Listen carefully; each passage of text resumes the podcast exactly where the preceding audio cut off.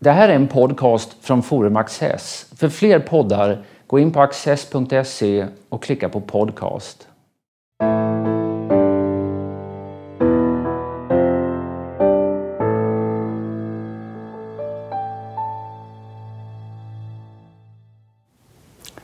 Välkomna till Studio Access.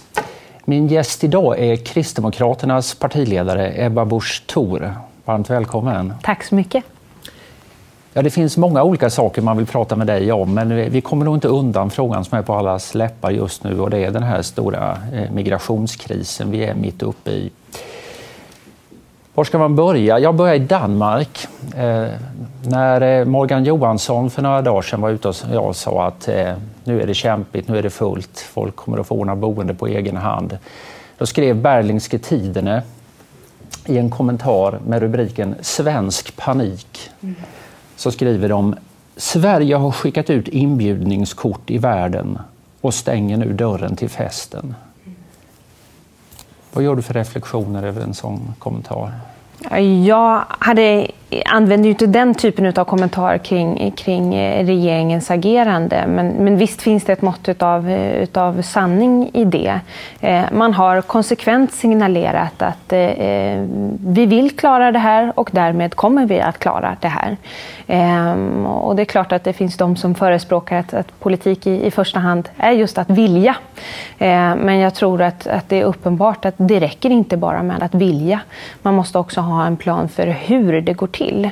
Ehm, och, och, när man sätter sig ner och, och konkret tittar på hur ska Sverige klara av att långsiktigt ta ett så stort ansvar som vi har gjort eh, och gör just nu så är det uppenbart att ekvationen inte riktigt går ihop. Mm.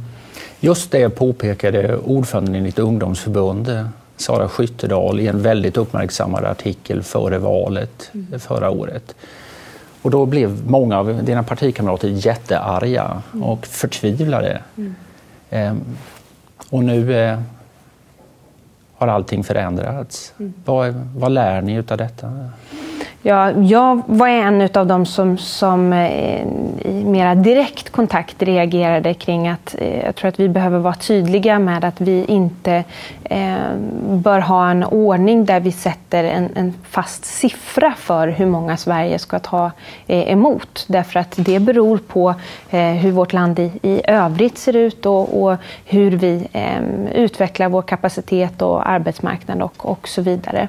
Eh, och eh, där där fanns det i, i de uttalanden eh, kunde finnas en del, en del tveksamheter kring, ska vi sätta en fast siffra för hur många mm. Sverige kan ta emot? Hon krävde inte det i artikeln. Nej. Utan vi måste ställa frågan hur många vi klarar att exakt, ta emot. Ja. Exakt, och det är ju där vi i, i mångt och mycket är nu i, i Sverige, där mm. eh, man faktiskt gör en bedömning utav, utav hur vår kapacitet eh, mm. ser ut. Och där eh, jag tycker att det varit väldigt bekymmersamt att vi nu har haft nästan en vecka sedan eh, Morgan Johansson eh, gick ut och sa att, att eh, vi har en gräns och gränsen är nu nådd. Men vi har inga åtgärder för att hantera situationen. Och det har varit väldigt olyckligt.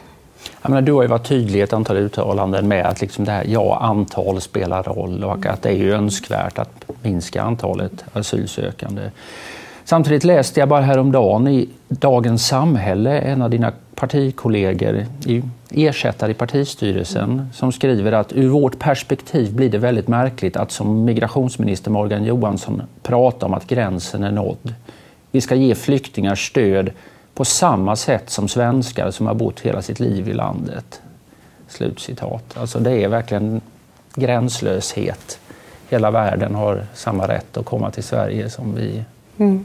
Svenskar var, alltså det, det, här är en klassisk... Alltså det, det, finns en stor grupp inom KD som har det här arvet med sig. Intressant att man tycker väldigt illa om att sätta gränser. Mm. Fatta skarpa beslut i frågor som har med bistånd och invandring att göra. kan du att, hålla ihop ja, styrkorna? Ja, jag, jag, tycker att vi har hittat en, en, en väldigt bra eh, linje nu som både med hjärta och hjärna, som vi har valt att formulera det, mm. eh, adresserar den, den här flyktingkrisen.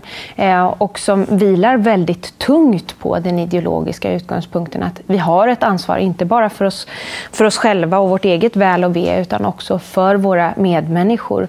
Eh, och det kommer vi inte att, att tumma på. Och eh, där Irene Oskarsson som har skrivit det här har helt rätt i att det, det hjärtat och det moraliska ansvaret, det kommer vi alltid att markera väldigt tydligt. Och att vi inte ska göra skillnad på människor vad gäller eh, just människovärdet. Eh, men sen är det så att vill man kunna eh, behålla eh, och värna öppenhet, fri rörlighet eh, och säkerställa att vi även imorgon och om ett år och om tio år kan hjälpa människor på flykt och i nöd, ja, då måste vi också se att vi måste ha ett system som är riggat för att ta emot det antal som kommer. Och kan vi inte göra det, ja, då måste vi bli fler länder som tar ett större ansvar. Och då måste trycket minska. Mm. Och när vi har varit tydliga från Kristdemokraternas sida nu att trycket mot Sverige måste minska. Då menar vi i klarspråk att färre asylsökande eh, ska söka sig hit. Eh, fler ska söka sig till andra EU-länder, men fler ska på totalen bli hjälpta.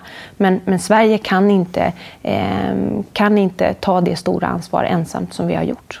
Eh, har alla tänkt om plötsligt här och ställer upp på de nya tagen?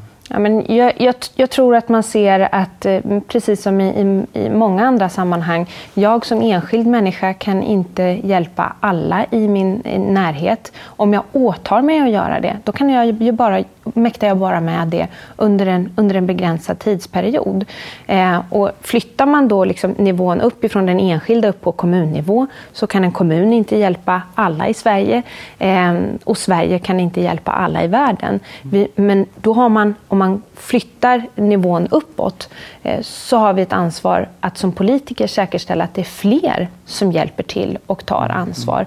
Så man har ett, man har ett ansvar som politiker att inte bara säga att men jag gör allting. Vi, vi, vi klarar det här själva.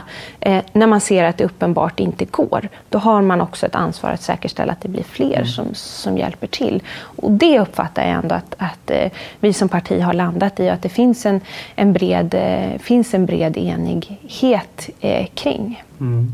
Det är en stor omställning på ett år här ifrån, eh, ifrån de här förfärade reaktionerna på Sara Skyttedal till, till en, som du säger, uppslutning kring en radikalt annorlunda linje? Jag uppfattar att reaktionerna då för ett år sedan grundade sig i, flera olika delar. En del hade inte synpunkter på, på innehåll utan hade en synpunkter på, på timing eller vad det nu kan vara för någonting. Men det är också så att tack och lov så har svensk politisk debatt i viss mån också rört sig. Eh, där det är möjligt att, att eh, ifrågasätta när någon säger att vi ska göra någonting, också utkräva svar ifrån politiken om hur det ska gå till. Mm. Och det är det flera röster i, i, debatten som har krävt under en lång tid. Eh, men, men nu så uppfattar jag att det är så pass många som ställer krav på att, att politiken också svarar på hur vi ska klara detta. Eh, och det gör att, att eh, det går att föra en annan debatt idag än vad det gjorde för, för bara ett år sedan. Mm. Och särskilt också mitt i en brinnande valrörelse. Jag menar, du var inte partiledare vid förra valrörelsen så jag ska inte lägga det här i knät på dig men det är ändå slående tycker jag genom den här frågan hur, hur de det politiska ledarskapet har verkligen inte lett från täten utan ifrån eh, eh, kön. Utan det är, det är, andra personer som har fått gå i bräschen. Det, det, är ett rätt stort underskott på ledarskap och mod i den här frågan. Ja, och, och, det... och ångest över Sverigedemokraterna naturligtvis som också är en faktor. Ja, och det tycker jag att man, man märker att det till viss mån fortfarande är så. Att man, man eh, det finns flera politiska ledare som har en strategi att man eh, inte vill själv presentera åtgärderna som man tror behövs, utan man just nu konstaterar att läget är allvarligt i olika delar. Mm. Och till slut då går så långt som att man också säger att nu mäktar Sverige inte med. Punkt. Eh, men sen vågar man inte ta steget att presentera konkreta åtgärder för man är rädd för kritik. Eh, och, och då, då hamnar vi i ett läge där man låter andra liksom, bygga upp tillräckligt stark opinion för att man sen som politiker ska våga komma med konkreta förslag och åtgärder. Mm. Och det är så jag uppfattar att, att, att, regeringen nu då istället föses framåt i, i olika frågor och där det självklart finns eh, ett stort anledning för, för självkritik eh, bland de borgerliga partierna och också mitt eget. I, eh, Kristdemokraterna kom med ett så att säga, förstärkt förslag jämfört med den flyktinguppgörelsen eh, nyligen och med fem huvudpunkter. Mm. Och en av de huvudpunkterna var effektivare avvisningar. Mm. De som har fått nej ska också lämna landet. Mm. Vad betyder det för er syn på uppgörelsen med Miljöpartiet från 2011 som ju ger rätt till utbildning och sjukvård åt människor som inte respekterar det här avvisningsbeslutet utan stannar i Sverige? Mm. Frågan om till exempel eh, utbildning, möjlighet att gå i skola riktar ju sig mycket till, eh, i första hand till barnen och att barnen inte ska drabbas av eh, föräldrarnas eh, agerande att faktiskt bryta, bryta mot lag och, och befinna sig i ett land eh, illegalt. Och vi har inga förslag på, på, att, eh, på att ändra detta. Men det är klart att det är en, en, en annan tonvikt eh, och tyngd eh, vid just att eh, det är inte möjligt att befinna sig i Sverige utan uppehållstillstånd eller är det rätt att göra det? Mm. Och när man har fått ett, ett, ett avslag på sin asylansökan, då ska man också lämna landet. Polisen har inte resurser eh, för att kunna verkställa avvisningar. Eh, man har inte koll på vart människor avviker och det är inte prioriterat i den mängd av uppgifter som, som polisen har och som man, som man sliter för att orka med och hinna med. Mm eh, att, att verkställa det här. Och det undergräver legitimiteten för, för svenskt eh, flyktingmottagande. Det undergräver legitimiteten för, eh, för den asylrätt som vi eh, försöker hålla högt i Sverige. Mm. Men sjukvården för vuxna då? Ja, vi har inga förslag på, på att ändra den i, i nuläget och jag ser det som... Men inte detta väldigt bland... Kommer du inte att vara tvungen att göra det om några månader och så är, är vi tillbaka där, i det läge vi pratade om ganska nyss så att politikerna kommer efter händelseutvecklingen? Om man vill vara stark i sina budskap. Ja, men jag, jag, tror inte att det, det är den, den stora eh, faktorn som är avgörande det här. Alltså att vi har människor, eh, papperslösa eller, eller människor som befinner sig här som, som har fått avslag på sin asylansökan som tar del av eh, svensk sjukvård blir ju ett mindre problem ju färre eh, människor eh, som, som vistas här olovligen. Eh, och det är det vi i första hand behöver komma åt.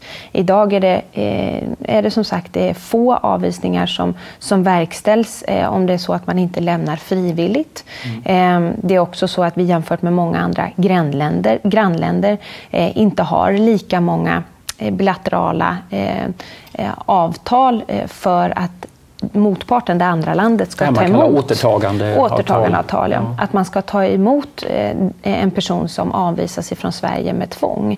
Det har inte varit prioriterat eh, att, att sluta den typen av avtal. Det mm. behöver det vara.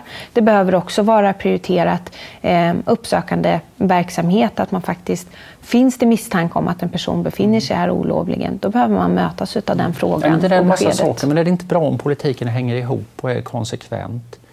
Ja, vi... Varför ska vi vara vänligare och generösare mot de som inte respekterar eh, besluten i det svenska prövningssystemet än vad vi är mot de som... Ja, varför ska det löna sig att göra fel helt enkelt?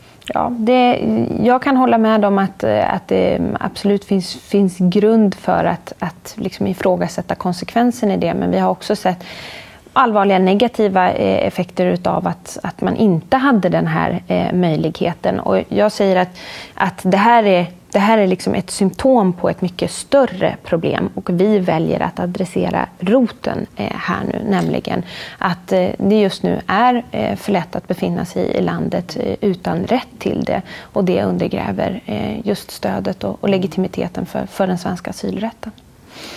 Du säger att det är angeläget att antalet asylsökande blir mindre nu, att trycket minskar. Vilket av de här fem förslagen från er eh, leder verkligen till sänkt asyltryck? Jag tror att det är eh, framförallt två förslag i kombination. Dels så är det eh, förslaget och det som ju nu också verkställs eh, att vi inför eh, gränskontroller vid de större, eh, större gränsövergångsställena i, eh, i, i Sverige. Därför att det sänder en eh, signal eh, till, till övriga, ehm, övriga världen att i Sverige kan man inte valsa in hur som helst. Vi behöver ha koll på vilka som, som eh, kommer till Sverige. Eh, men det är också så att det andra förslaget som vi presenterade kring asylansökningsområden eh, gör att vi kan de facto minska trycket på det svenska mottagningssystemet genom att eh, när man kommer som nyanländ till Sverige så är det till det området man, man hänvisas.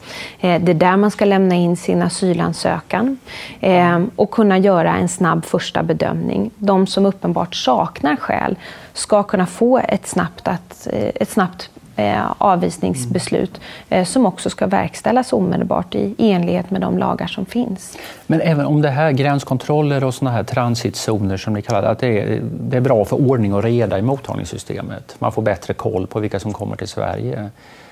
Men en del faktorer i det, till exempel de som har tänkt resa genom Sverige till Norge och Finland, eh, fångas då upp i det svenska systemet istället och de som tidigare bara smet in i Sverige och aldrig sökte asyl de kanske nu måste söka asyl istället. Kan inte detta leda till själva att antalet asylsökande blir större?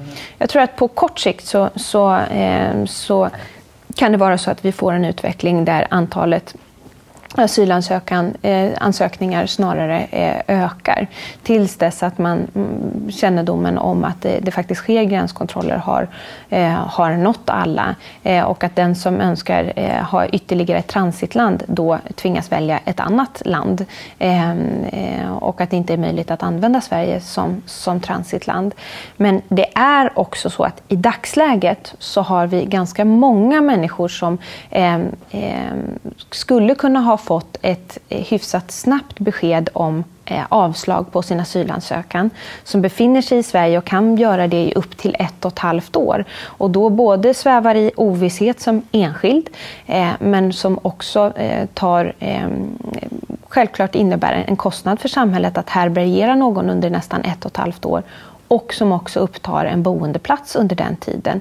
Kan de här personerna få redan efter några dagar eller efter några veckor ett beslut om att du tillhör säkra länder eller någon annan kategori som gör att du uppenbarligen saknar skäl att stanna i Sverige, då skulle det kunna innebära ett ganska kraftigt minskat tryck på Sverige.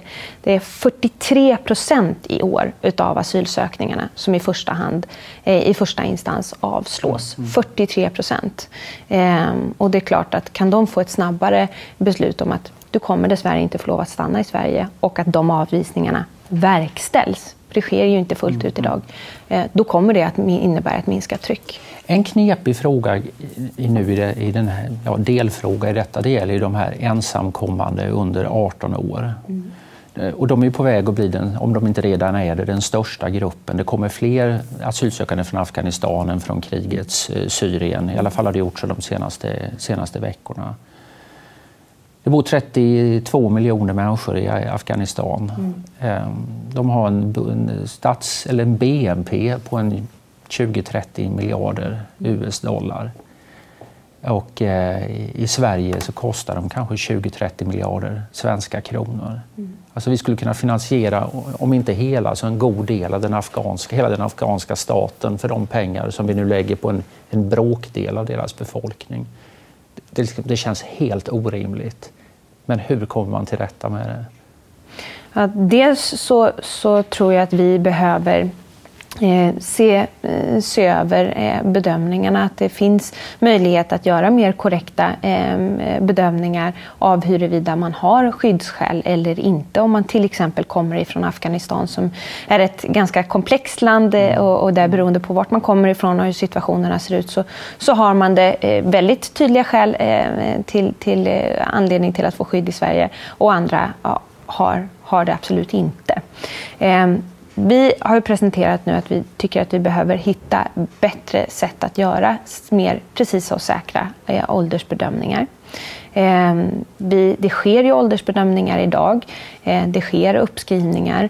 Ehm, medicinska åldersbedömningar är någonting som har, har diskuterats mycket mm. och där vi är öppna för att hitta Socialstyrelsen ett sätt att göra det här på ett rättssäkert sätt. Och då, då behöver det kunna vara en del i det, men det måste kunna ske eh, rättssäkert. Mm. Det andra som vi har presenterat nu det är att eh, man bör rimligen uppge vilka anhöriga eh, som man har och känner till vilka ens familjemedlemmar är eh, och det, det man vet om dem. Eh, så att eh, man, det skapas ett, ett, incitament att tala sanning. Så att man behöver uppge dem för att kunna återförenas med dem. Eh, om det är så att de en dag eh, kommer efter och, och också söker möjlighet att få stanna i Sverige. Eh, det, det tror vi skulle kunna ha ha viss effekt också. Eller vice versa, om det visar sig att de anhöriga bor i en lugn del av Afghanistan Ja, det är ju också en del av syftet med att man eh, bör ha krav på sig att, att, att uppge, eh, uppge vem ens anhöriga är och vilka anhöriga man känner till. Eh, därför att vi, vi är ett familjeparti som, som värnar att, att familjer ska kunna hålla samman. Eh, och är det så att bedömningen görs att, att eh, man skulle kunna familjen befinner sig i ett område som är säkert och att det skulle kunna vara möjligt att, att leva där, då bör man ju rimligen befinna sig med sin familj, inte befinna sig i flera år ensam på ett HVB-hem i Sverige. En sista fråga på detta område. Eh, Moderaterna, kamrater i Alliansen, eh, föreslog häromdagen att eh, man helt enkelt ska avvisa personer som kommer ifrån andra EU-länder vid gränsen. Det ska inte gå att söka, bli asylsökande i Sverige om du har rest genom ett annat EU-land. Mm. Ni gick inte så långt i ert förslag, men hur ser du på det förslaget? Så vi har i, i den här processen och under en längre tid tittat på, eh, på många olika eh, vägar. Eh, också tittat på situationen kring eh, när det faktiskt fattades ett, ett Lucia-beslut i, i, Sverige i början på, eh, på 90-talet. Eh, där man då eh, valde att, att bara ta emot de allra mest utsatta utav många utsatta eh, flyktingar. Men det var tiden före vi gick med i EU eh, och det har också hänt vissa andra delar på, på konventionsnivå inom FN, eh, även om det har skett i, i, mindre utsträckning. Och vi har därför valt en, en, en väg i våra förslag eh, som bygger på att vi vet att det här är med säkerhet lagligt. Det här är genomförbart. Det här har både syftet att minska trycket på, eh, på Sverige som helhet men också minska trycket inom Sverige mm. på mottagningssystemet. Ni är säkra på att ditt eget förslag är lagligt och det, det låter ju bra. Eh, är du säker på att Moderaternas förslag är olagligt? Ja, det är ingen som har prövat detta, eh, prövat detta skarpt. Eh, men jag uppfattar att det är ganska tydligt så att man har rätt att söka asyl. Sen eh, har man inte rätt att få sitt ärende vidare behandlat i Sverige. Men även om man har kommit genom ett annat, eh, ett, ett annat land i, i, inom EU så har man fortfarande rätt att lämna in sin ansökan. Sen kan man få svaret att eh, nej, eh, vi har tagit emot din asylansökan men vi har gjort en slagning på dig här och eh, vi bedömer att du eh, borde få din asylansökan behandlad någon annanstans. Och så skickar man till, skickas man tillbaka med sin mm. asylansökan. Men att vi inte kan förvägra människor att söka asyl här. Mm.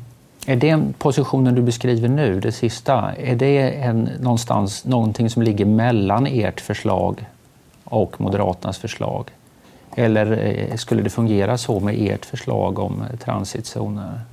Ja, med, med transitzoner så, så kan det självklart... Du skulle få så snabb behandling? Med transitzoner så kan det självklart bli så att, eh, att man får, eh, får beskedet när man lämnar in sin asylansökan och, och man påbörjar prövningen av den utan att eh, det är uppenbart så att ditt ärende borde prövas i ett annat, i ett annat land inom EU. Mm. Eh, men, men eh, det är fortfarande så att, att jag bedömer att vi svårligen eh, liksom vid gränsen bara kan, kan eh, säga att människor ska eh, omedelbart vända tillbaka ifrån det håll eh, de kom eh, med stöd ifrån lagen. Har du pratat med Anna Kinberg om detta? Ja, vi har självklart eh, inom Alliansen eh, samtal och dialog kring, kring alla våra partiers respektive politiska utspel, både de vi är överens om och de vi inte är överens om.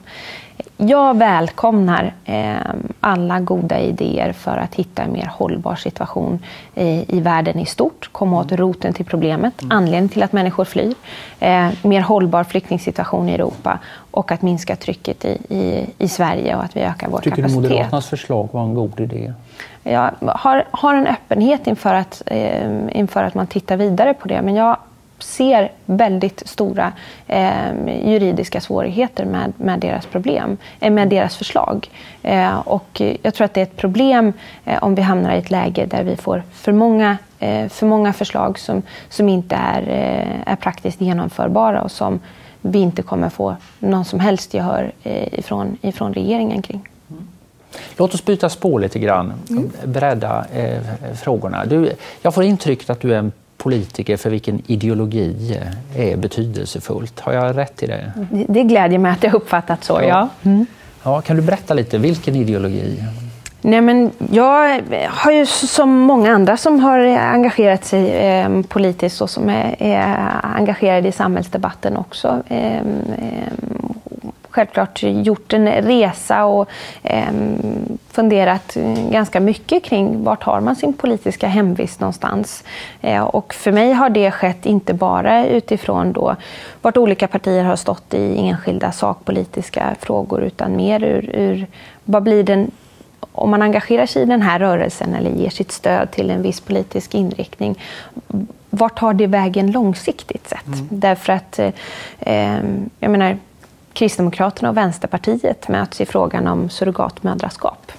Eh, där, där möts våra linjer, men sen är vi på väg åt helt olika håll i, i andra frågor. Mm. Och då behöver man titta på de grundläggande... Du tycker om att ställningstagandena hänger ihop och att det finns en röd, en röd tråd? Ja, mm. eh, och, att, och att man ändå kan utröna, eh, även i de fall man inte håller med ett, ett parti eller en politiker eller en företrädare i samhällsdebatten i stort, eh, kring en specifik enskild sakfråga. Att man ändå kan se att ja, men, den, den långsiktiga inriktningen här är, är, attraktiv och någonting som är värt att stödja för ett, för ett gott samhälle och ett samhälle som, som håller ihop även på sikt. Mm. Trenden så det upptar mig mycket. Trenden verkar ju annars väldigt mycket vara bland politiker att man inte ska vara så ideologisk. Man ska lyssna in och man ska lösa vardagsproblem och man tar en sak i taget och gör opinionsundersökningar och sånt här. Men, jag... Men, du är inte intresserad av det? Nej, och det gjorde att det, det ändå eh, till syvende och sist, eh, trots mina egna fördomar den dagen jag valde att engagera mig politiskt, för det var inte självklart eh, att det blev just Kristdemokraterna.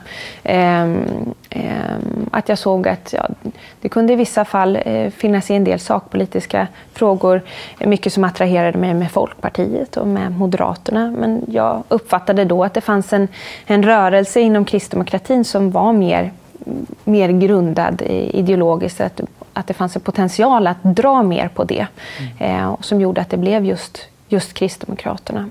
Hur ser du länken mellan den här ideologin och, en, eh, och den praktiska politiken? Är det, hur mycket styrs du i de enskilda ställningstagandena av den här grundsynen? Jag, jag, jag styrs mycket av att man inte ska fatta den typen av beslut som gör att, att eh, man eh, slår knut på sig själv och tvingas backa kort tid därefter. Vilket, alltså, bedriver man politik inte utifrån eh, en tydlig värderingsmässig kompass, inte utifrån en tydlig eh, ideologisk övertygelse, eh, då är det väldigt lätt att man, man landar i till exempel då frågan om, om nu, eh, migration och, och integration. Mm. så slår, har ju uppenbart politiken slått knut på sig själv eh, och, och tvingas då eh, som det uppfattas ifrån väljarnas sida, välja en helt annan linje sen som inte hänger ihop med det man har drivit förut. I en intervju i samband med att du blev partiledare så sa du att jag tror det är viktigt att vara ödmjuk inför det faktum att man inte kan driva politik utifrån livserfarenhet utan från ideologisk övertygelse. Tolka detta för oss. Ja. Det, det uttalandet rim, rymmer många eh, delar. Eh, Eh, för det första, man kommenterar kort eh, detta med att vi, vi har en viss tendens att, att tro att Eh, Eh, allting löser sig med, dem, med lite föryngring. Då blir det också förnyelse. Ehm, jag tror inte att det nödvändigtvis är så.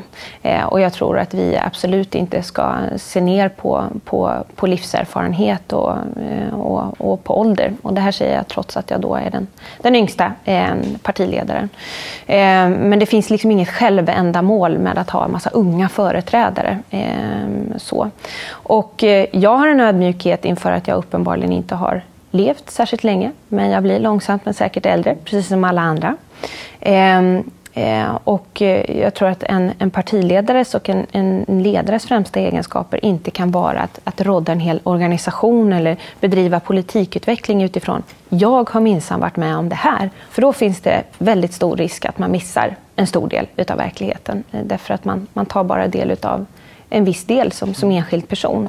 Så det måste vara grundat i någonting bredare och det är där ideologin kommer in. Det måste, det som var, måste vara grunden när man fattar politiska beslut, inte ens egna personliga erfarenheter bara. All right. Tiden har sprungit ifrån oss tyvärr. Varmt tack Eva Busch för att du har varit med. Tack så mycket. Och stort tack för att ni har tittat.